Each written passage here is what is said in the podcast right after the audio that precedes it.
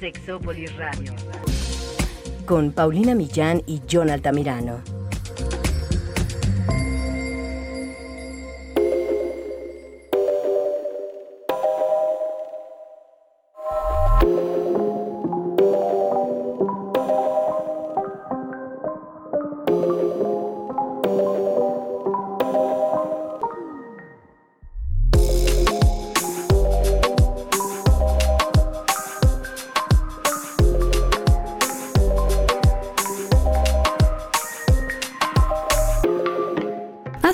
Un tiempo, aunque ustedes no lo crean, y no hace mucho, nadie hablaba del poliamor.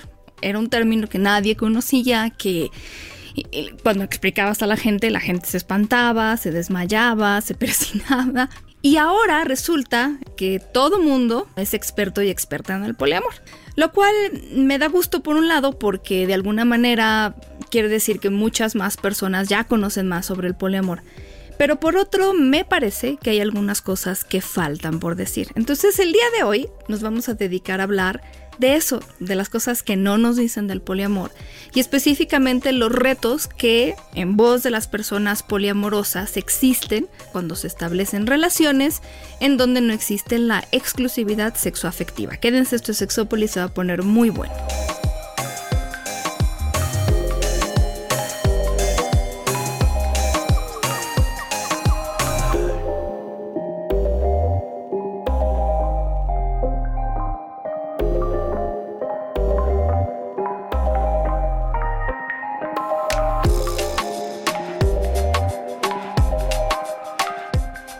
Hola, ¿qué tal? Bienvenidos y bienvenidas a su lugar poliamoroso de cabecera. No sé.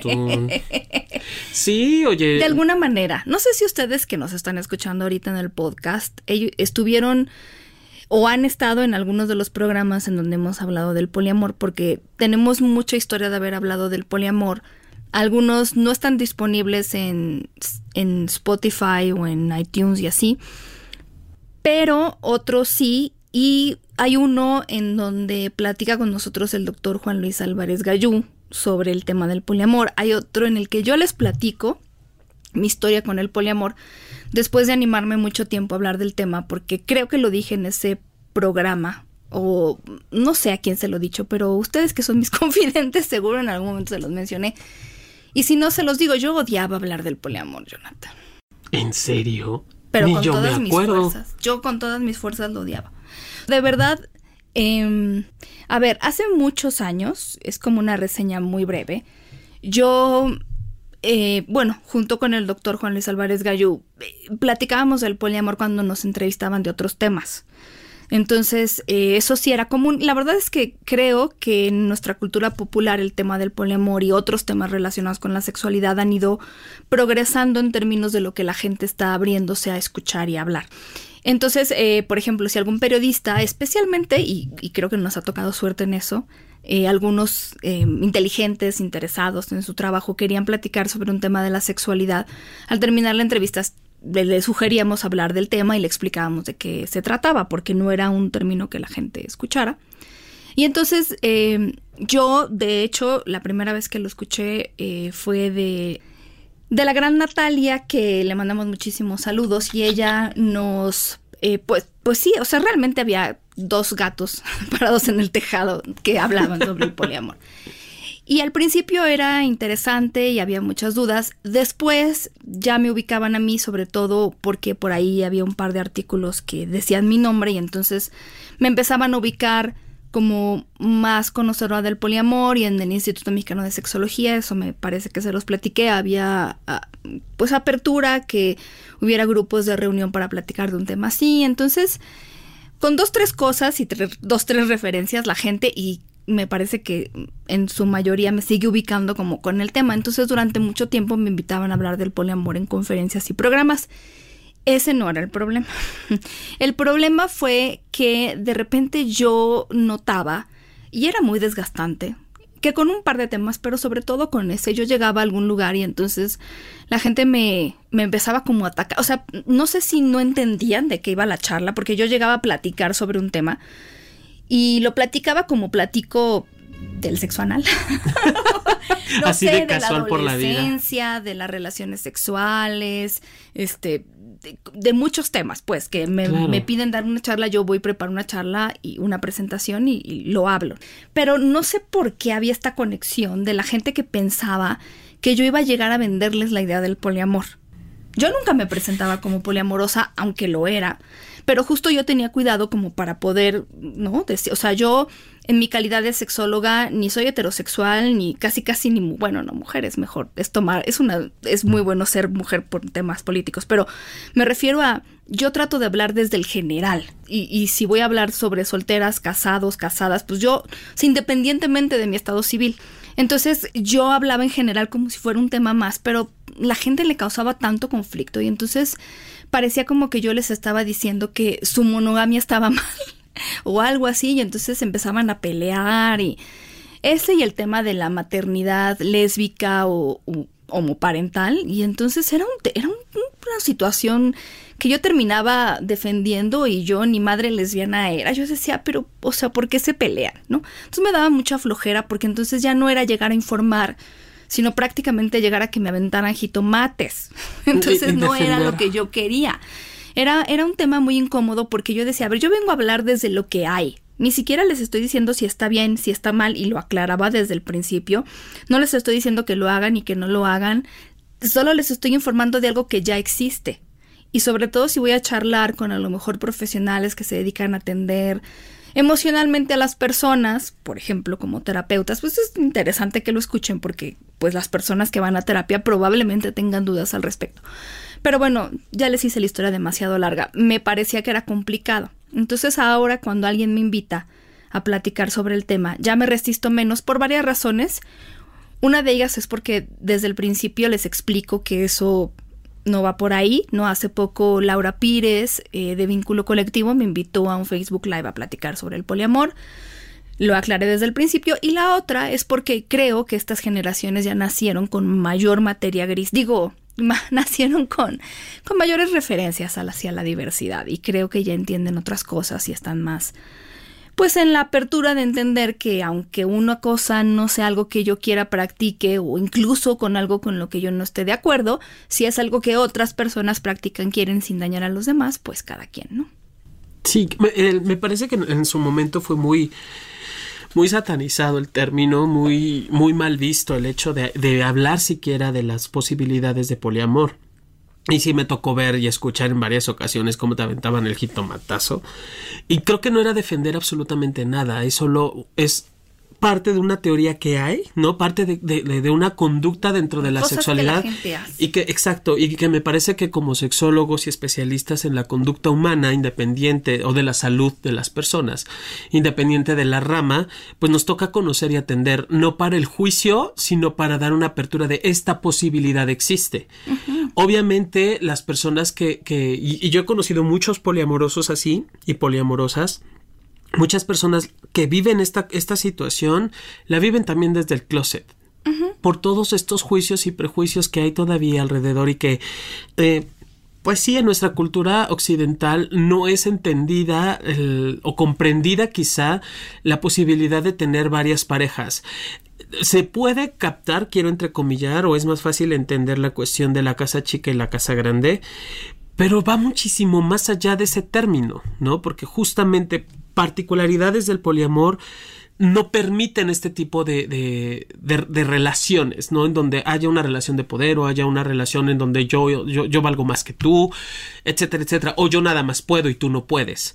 Creo que dentro de la gama de opciones y posibilidades que brinda el poliamor es precisamente esta parte equitativa. Esto de tú como hombre, yo como mujer, tú como pareja de mi pareja, independiente incluso hasta de las preferencias, ¿no? Y es allí donde yo he conocido el polidesmadre.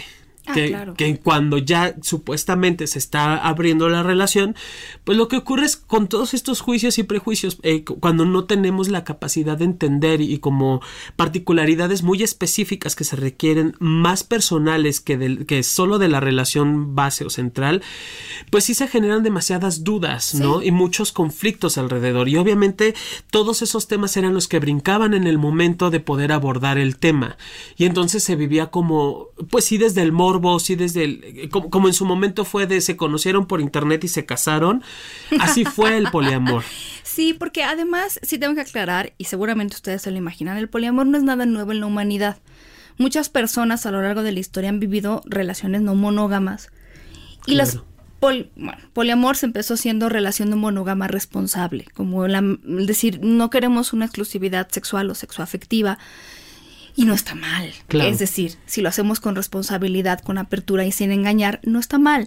¿Por qué? Porque nosotros creemos que una persona puede enamorarse, amar, estar con más de una persona al mismo tiempo, darle una relación, darle importancia, darle tiempo. Y sí, efectivamente, creo que como parte también de la idea de que los seres humanos no necesariamente quieren estar solo con una persona toda la vida, a muchas personas les hacía clic. Justo ahorita que estabas diciendo esto, me acuerdo también, y sigue sucediendo que muchas personas de principio dicen, la idea funciona bien, pero yo quisiera practicarlo, pero que mi pareja no. Entonces ahí es donde, bueno, pero al final yo sí quisiera decirles, porque el tema de hoy está buenísimo, me encantó, me encanta, y ahorita vamos a empezar con los agradecimientos, me encanta, pero sí quisiera decirles que, bueno, primero, que lo que vamos a platicar hoy nace de la experiencia de personas poliamorosas. Afortunadamente, Jonathan y yo conocemos a muchas, entonces, digo, de algunas me dijeron, no hay problema que me digas mi nombre, y otros prefieren, ¿no? Pero, de alguna manera, están aquí presentes, les agradecemos sus experiencias sobre las cosas que les vamos a platicar ahorita, que son los retos a los que se han enfrentado como personas poliamorosas, entendiendo siempre dos cosas. La primera, que todos los tipos de relaciones tienen retos, tienen dificultades, tienen pros y tienen contras. Estamos presentando una parte de la cual no se habla mucho. ¿Por qué no se habla mucho? Y ahí es donde sí tengo que hacer este enorme paréntesis de decir, creo que muchos de los artículos, cosas que se hablan del poliamor se hace desde una muy buena intención de informar y debatir, que me parece súper importante, pero es de esas cosas que si no has vivido, se te escapan algunas, ¿sabes? Claro. Es decir, a lo mejor tú puedes hablar de las relaciones sexuales, pero si no has tenido ninguna relación sexual, a lo mejor cambia tu percepción, a lo mejor no, pero hay cosas como que ya si haces mucho, como alguien que es experto o experto en el ajedrez o en otra, pues ya saben cosas que si tú estás aprendiendo, pues no, claro, no te ocurre, ¿no? La experiencia ayuda demasiado. Y la número dos es que todas estas son personas que viven el poliamor, que se sienten poliamorosos y poliamorosas, y que obviamente a pesar de cualquier reto, grande, pequeño, mediano, han decidido por esto, por todas las ventajas que tiene. No es que estas personas siguen viviendo en poliamor, les gusta, les ayuda, les complace. Pero a partir de ahí sí quiero contarles lo que me dijeron, porque estos retos yo me he topado con básicamente solo un artículo o dos que dices, esta persona seguramente practica el poliamor, porque las cosas que dice suenan como que sí sabe.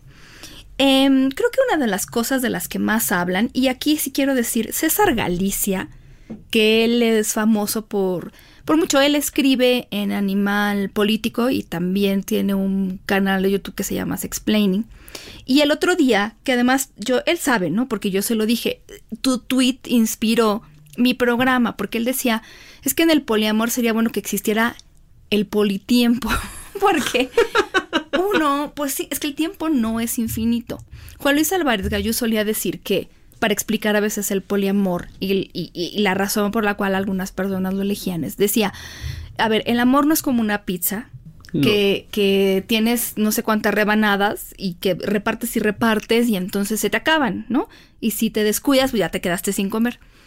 En realidad el amor es infinito, lo puedes seguir dando, no es una cosa que se te termine, ¿no? Solo puedes tener 2 hijos porque ya el tercero no lo vas a querer igual, no. La cosa es que los recursos, tiempo, esfuerzo y hasta dinero, energía, horas, no son infinitas, en realidad son finitas, y para algunas personas eso representa un problema y no tiene tanto que ver con el número de relaciones que se tengan, sino es un tema más de querer pasar tiempo con las personas, incluso dependiendo del tipo de relación que tengan, pero pasar fechas importantes, con quién voy a ver la serie nueva de Netflix que ya salió la segunda temporada, qué es lo que voy a hacer con este tiempo. Me decía César de la energía de una nueva relación, saber administrarla. Ahorita les vamos a platicar. Pero son muchas cosas que para algunas personas se dan fácil. Incluso yo conozco, porque hay, seguramente saben, si no se los medio menciono, pero hay muchos tipos de relación poliamorosa, que eso si quieren de una vez se los adelanto, es uno de los retos complicados que tienen las personas, porque ustedes no se imaginan, y eso es algo que me hicieron mucho hincapié las personas que yo entrevisté, me dijeron, es que es un desaprender constante, es un deconstruir constante. Claro. Es aprender a desaprender, y de eso es lo que cuando ya sientes que tienes todo dominado, te cae otro, ¿no? Otro asunto que tienes que analizar.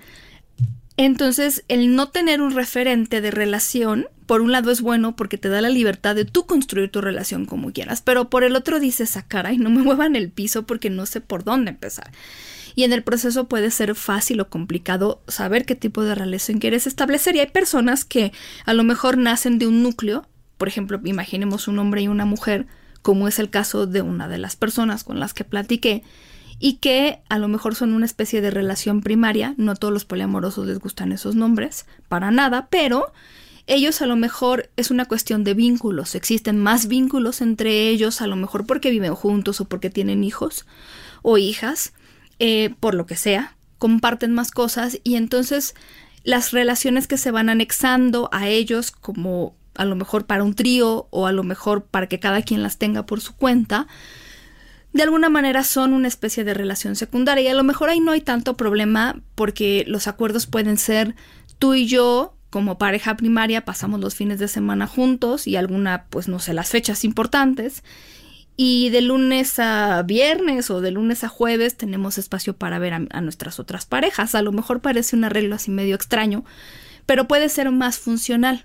Pero como no todas las personas poliamorosas les gusta tener como diferencias en los vínculos que establecen, entonces, ¿cómo decides lo del tiempo? Es que esa parte es muy complicada, ¿no? En el sentido de, tiene que ver desde los primeros acuerdos como pareja, Pau, que como pareja primaria estamos teniendo. Se debe de tener, y al final, independiente, era lo que te decía, independiente de la relación y los acuerdos de la relación, tengo que darme cuenta yo quién soy y dónde estoy parado con esta persona.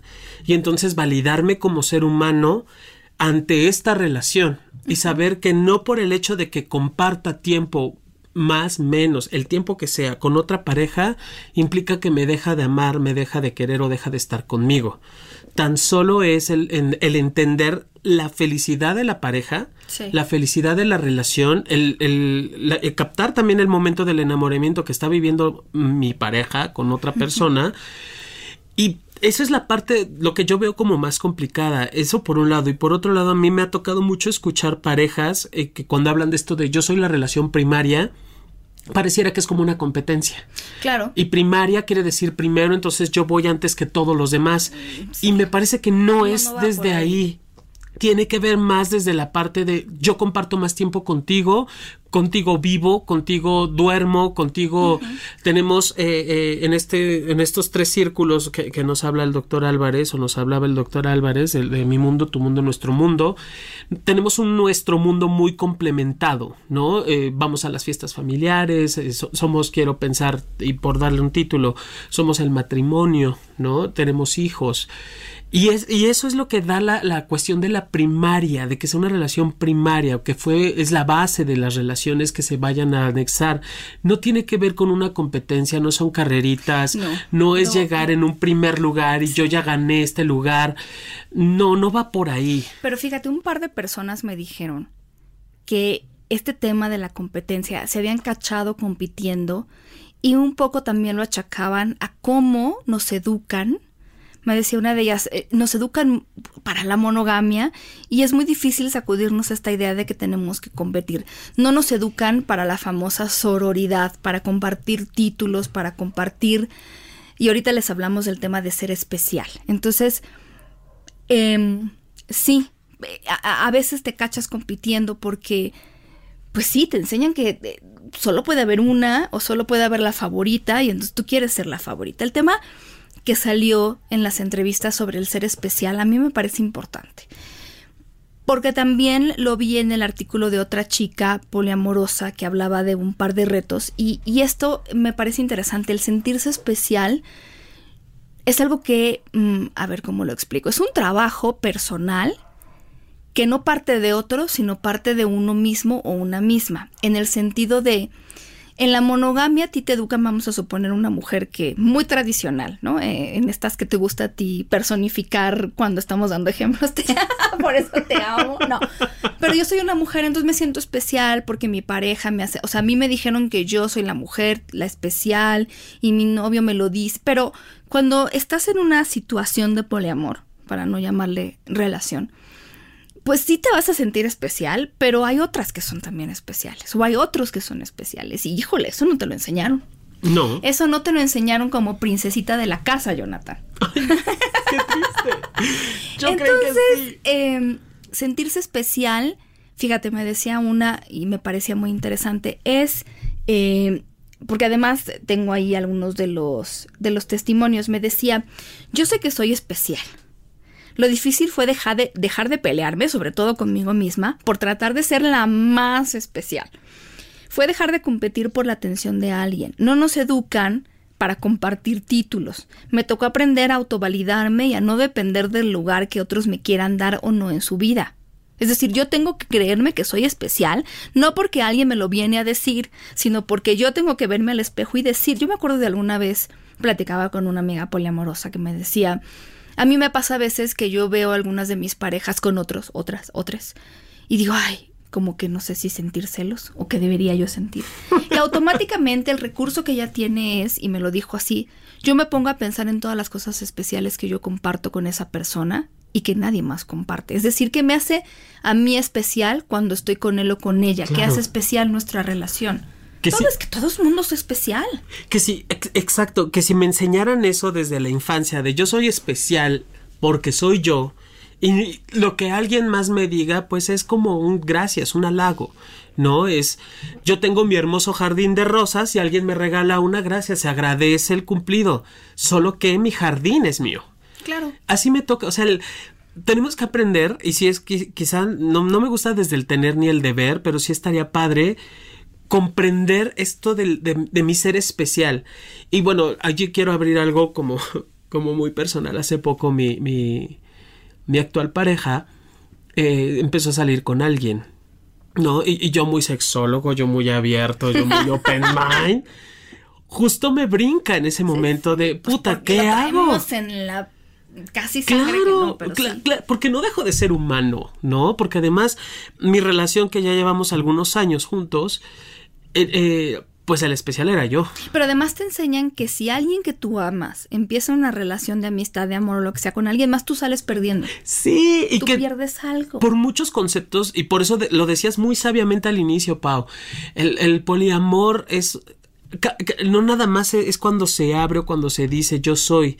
Tiene que ver muchas circunstancias aledañas. Y esto de la experiencia, ¿no? De ir agarrando callo, de que ya sé qué me está pasando, yo puedo liberarlo con esto, o saber qué necesito, qué requiero para poder bajar la ansiedad, los celos, el miedo, el enojo, la frustración. Todas esas emociones se vuelven a ser manifiestas, ¿no? Porque sí me siento en peligro. Y una gran ayuda es justo esto que mencionas ahorita, Pa. Bueno, yo que comparto contigo como mi pareja, que sé que por lo menos ahorita no vas a compartir con esa persona. Pero además, fíjate, cómo nos carcome esta situación de, yo te puedo decir, sí, yo tengo cosas, pero casi sin decírtelo lo estoy sintiendo, aunque no lo pueda poner en palabras. Yo quiero ser la más especial y ser especial en todo.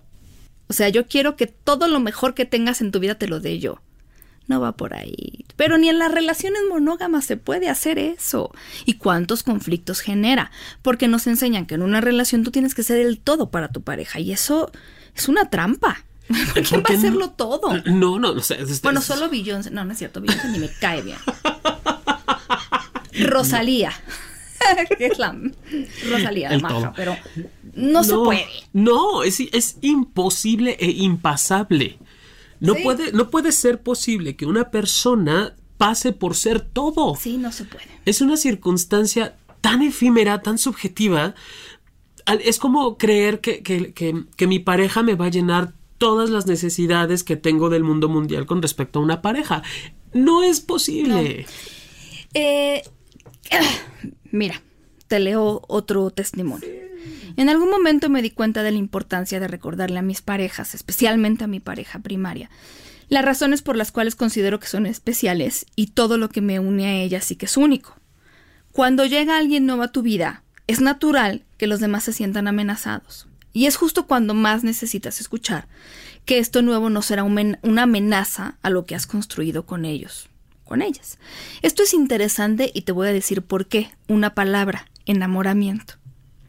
Si tú y yo tenemos una relación, Jonathan, y tú te enamoras de alguien más, y tú y yo ya tenemos 15 años juntos, es natural que toda tu energía, emoción, euforia, éxtasis, pues te lo está provocando la nueva persona. Eso ni siquiera es algo que puedes controlar, es muy de sustancias químicas cerebrales que te está provocando la novedad y la dopamina que te está generando la otra persona. Yo, como pareja tuya de 15 años, no puedo competir con eso. Pero vamos, no es algo de humanos ni siquiera. Ya Elisa Ventura, quien nos explicó, pasa hasta con las ratas y todos los animales, ¿no? La nueva pareja genera dopamina. ¿Y yo qué hago?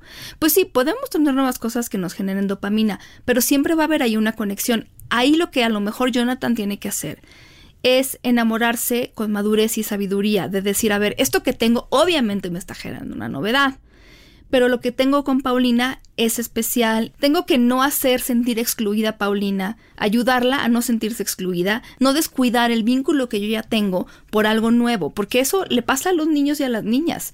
El juguete nuevo, obviamente lo van a poner más atención que todos los que tienen, aunque sea uno o dos. Claro.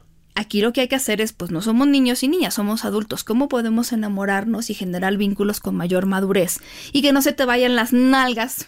Es decir, disfruta el enamoramiento, pero también entender que es un enamoramiento y que la otra... Es que, además, yo me acuerdo perfecto. A mí me pasó, que...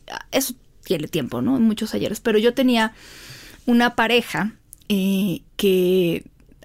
bueno, de verdad, y es un tipa, digo, seguimos teniendo una gran relación de amigos, pero se enamoró de alguien más, que además, déjenme decirles, vivía muy lejos, entonces se veían realmente poco. Entonces lo que él hacía era viajar, hace cuenta, no me acuerdo ni dónde vivía, pero viajaba, hacía un espacio de 1 o 2 semanas en su agenda, una semana o un fin de semana, iba a visitarla, y entonces ella también, de su trabajo hacia un espacio de una semana, de un fin de semana, y entonces se la pasaban bomba, porque ¿sabes cómo se llama eso? Vacaciones.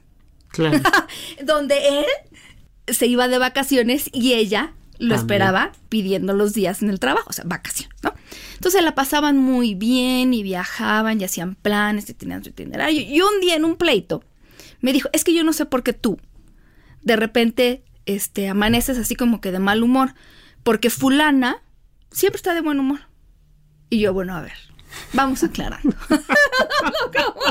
Te cuento, conmigo vives desde hace muchos años. Hay días en que me va muy bien y hay días en que amanezco enferma, sintiéndome mal, me está bajando. Me estás viendo como en todas mis facetas. Obviamente a ella, pues la ves, sí, a lo mejor estás sintiéndose mal un día, pero en general, cuando estás de vacaciones, no tienes presiones en el trabajo, dejaste ahí todo encargado en la oficina, o sea, no, ¿cómo te explico? En cambio, pues aquí vienes y estás viviendo tu vida del día a día, del trabajo, de las presiones, del tráfico, de lo que sea. Entonces, no sé, creo que queda claro el ejemplo en el sentido de, pues también hay que entender los vínculos que estableces, cómo van integrándose en tu vida. Ahora, yo quiero retomar esto. Tú decías hace un rato, no somos niños, somos adultos y tenemos que entenderlo. Para poder ser adulto, curiosamente tienes que reconocer tu ser niño. Tienes que ser muy consciente de en qué momento estás siendo lo suficientemente infantiloide o infantil en la toma de decisiones con respecto a una relación. Porque si esto que me cuentas ahorita, yo digo, claro, es el niño que se va de vacaciones. Con el papá, ¿no? Porque claro, están divorciados, pero la mamá todos los días lo pone a hacer la tarea y entonces la mamá es una villana porque sí, no le deja comer helados todos los días porque le hace que se vaya a dormir temprano, pero el papá... Es irte a comer hamburguesas, es irte al parque de diversiones. Estoy pensando en un ejemplo real que tengo cercano, pero sí, efectivamente. No, pero así va, Pau. Sí, sí. O sea, mientras no tengamos la madurez de comportarnos como adultos, y comportarme como adulto implica el reconocimiento total de lo que estoy sintiendo y mi responsabilidad sobre ello. Y te lo hago saber. Porque puedo igual enojarme, ¿no? Puedo decirte, es que me enoja tu actitud, Paulina, y con ella vivo esta parte y entiendo... que me doy el tiempo para estar con ella. Claro. ¿No? Y entiendo que contigo vivo esto, pero ahorita me siento enojado. Punto. O sea, tengo que hacerme responsable totalmente de mí. Sí, sí, sí. Y volvemos al punto, por eso el poliamor no es para cualquiera. Oye, pero yo también he oído de eso de las amantes. Hay amantes que me han dicho, yo para qué lo quiero de aquí de fijo, pues. Sí, claro. Segura, o sea, si la vieja esta mujer, señora, le aguanta todo, yo, ¿por qué? Si conmigo viene ya bañadito, perfumado y listo para sacarme al... Yo, ¿para qué lo quiero de planta? Yo como dice mi queridísima Jenny Rivera, tú le planchas la camisa y yo se la quito, reina. Pues claro. Yo, ¿para qué quiero plancharle la camisa? Claro. ¿Para qué quieres el cerdo si nada más ocupas la salchicha? ¿No? O sea, claro, o sea, va por ahí. O sea, y entiendo que sí hay mujeres que lo viven así, ¿no? Y aún sabiendo la amante, quiero entrecomillar, aún sabiendo la esposa que el marido tiene amante, pues digo también, ¿en dónde está el lugar? Uh-huh. Estoy de acuerdo, y si estoy de acuerdo, yo también tengo el derecho de ejercer mi vida como mejor me acomode. Por supuesto. Y en ese momento le dejo de lavar la camisa, ¿no? Y puedo mandar señora, al cerdo al cochinero si quiero. Me estaban diciendo que una señora, puso un tuit que decía, la próxima vez que tu novio, otro esposo, marido, lo que sea, amante, te pida que le planche una camisa, quémasela a ver si te vuelve a pedir que se la planche. No, señoras, mejor digan que no, sean asertivas, señores, también. Voy a aplicarla. No, a mí me encanta ayudar, me gusta planchar, fíjate. Nada más me sacas el burro y la plancha porque a mí me da mucha flojera sacar el burro. A mí me gusta planchar, pero no con burro y no con plancha. Ah, bueno, no, yo sí soy de planchar. Si quieren que les planche algo, aquí estoy, nada más me traen el burro y la plancha porque la neta, no. El otro día que fui a la tintorería decía, yo quiero una de esas planchas, pero ya nos desviamos del tema. Híjole. Y solo llevamos 2 puntos. No. Pero les quiero platicar el Tenemos tercero. Que hacer segunda parte. Es que hablar de poliamor, Pau. Es que les estamos diciendo lo que nadie les dice, porque si no se los decimos nosotros, pues ¿quién? Sí, ¿ah? ¿Quién? Y además el tema está tan prostituido actualmente es que te encuentras personas que dicen, soy poliamoroso. Ajá, y cuántas parejas, quiénes saben. No, te voy a dar un ejemplo nada más real, lo sé yo. Vivido por alguien que conozco y veo todos los días al espejo. Yo hace mucho. Pero mucho, ¿eh? O sea, hablo de ese inicio, de cuando yo empecé a hablar del poliamor. Fue una conferencia de un terapeuta de pareja muy reconocido, extranjero él, de la madre patria. Y entonces hablaba, bien, ¿eh? Me gustó su conferencia, pero yo dije, bueno, este hombre sabe, y le voy a preguntar, oiga, ¿ha escuchado del poliamor? ¿Qué opina usted? ¿Cómo lo ve? Bueno, me dijo... El huevo y quién lo puso, diría nuestra amiga Mayra. Me dijo, eso es una mamá, es terrible, no funciona, inmadurez, miedo al compromiso, no sé qué. Yo dije, mira, no me agüité, como decimos en México, no me puse triste, porque yo de alguna manera decía yo, bueno, yo conozco lo mío y pues no sé, digo, al final yo estaba bien acostumbrada a que la gente me diera el avión. Yo nada más quería saber qué opinaba. Bueno, hace bien poquito y...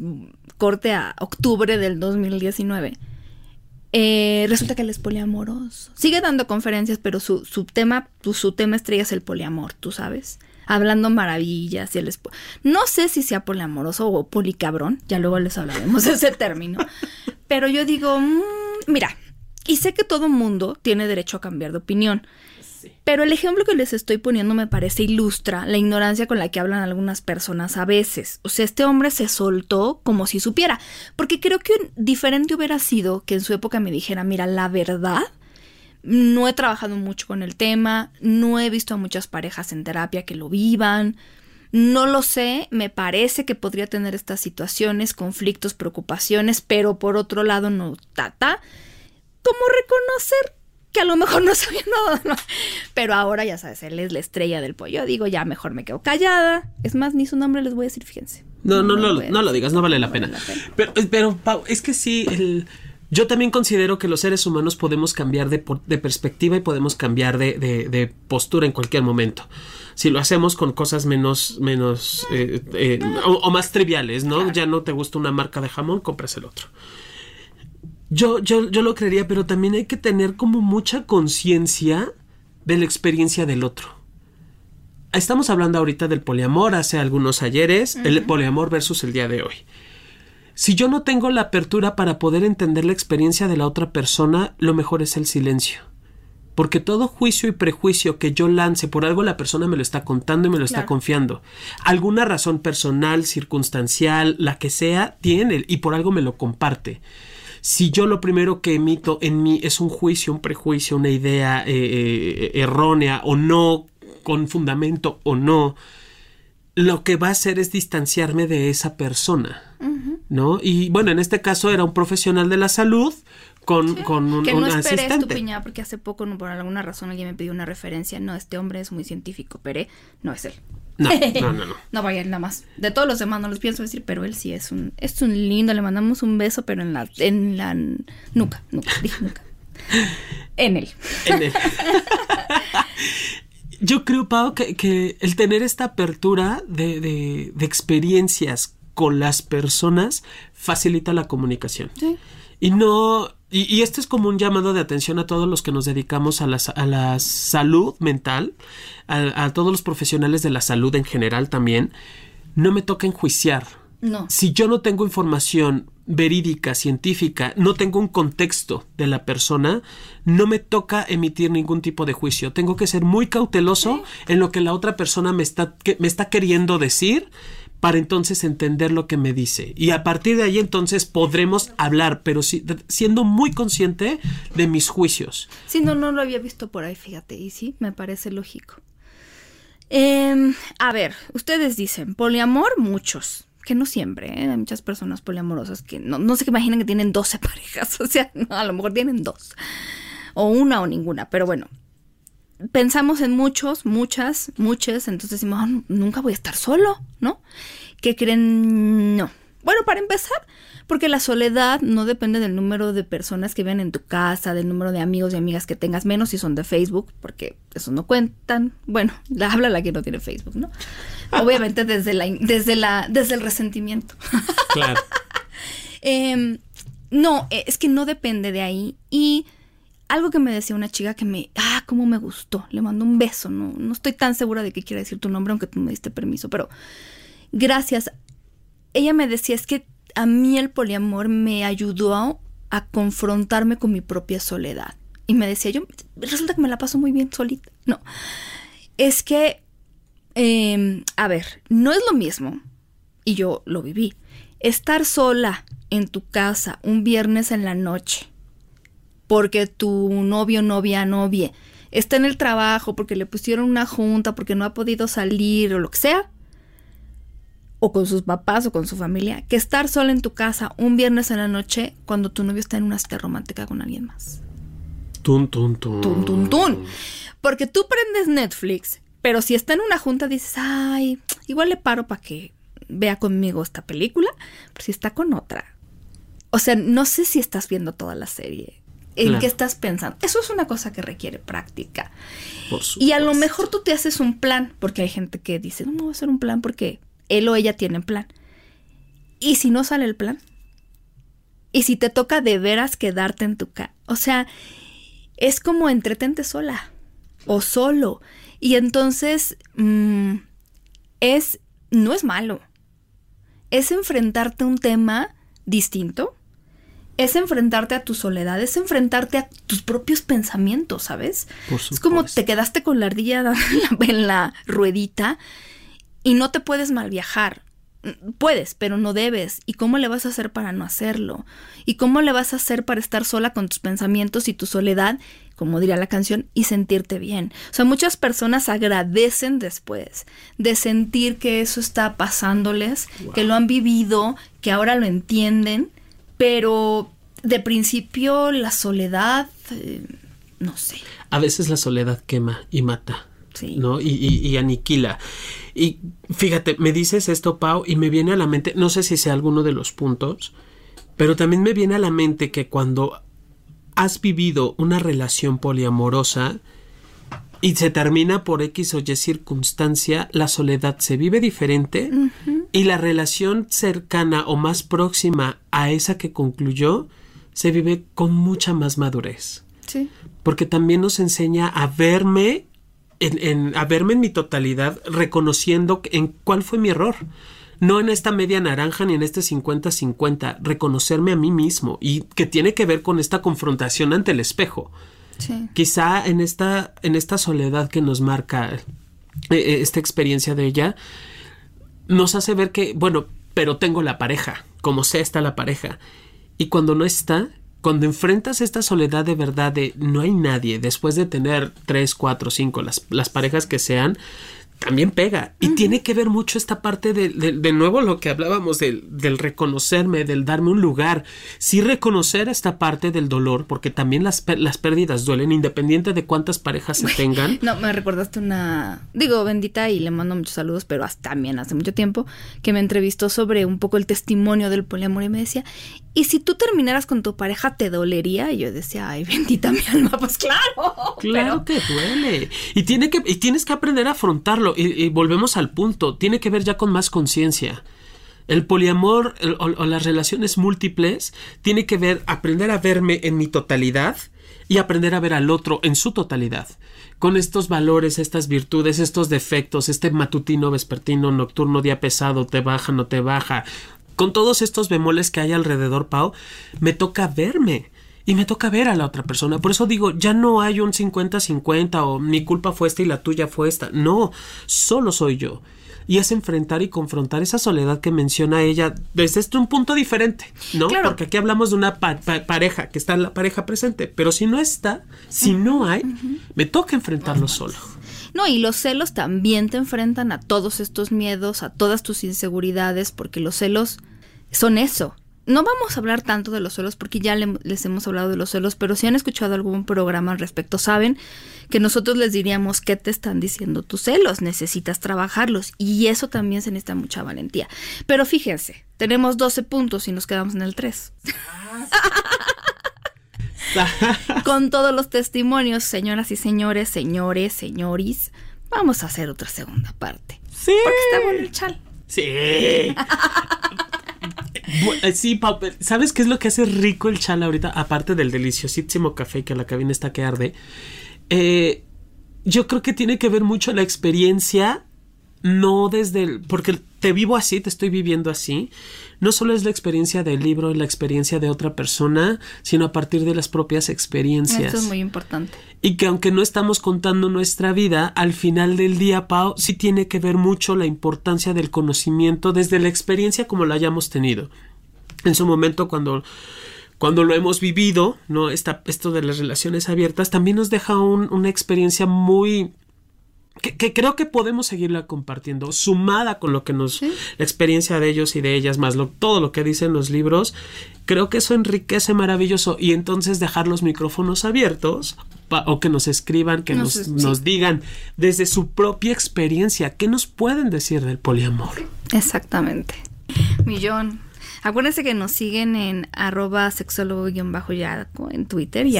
@sexpaumillán y en Instagram como sexpaulinamillán. Ahí pongo luego algunas cosas cachondonas, artículos y imágenes.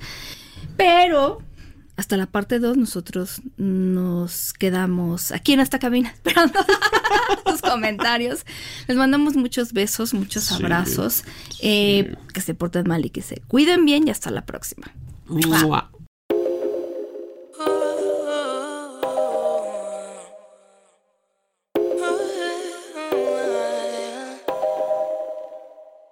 No recordaba lo bueno que era estar a solas, sin que me juzguen, con mis amigas cantando rolas, que me aprecien, pero no tanto, quiero estar sola, estar soltera, no disponible y siendo moda. Yo te quiero pero déjame, no me amas, eso se te ve. Si sigues, pues agárrate.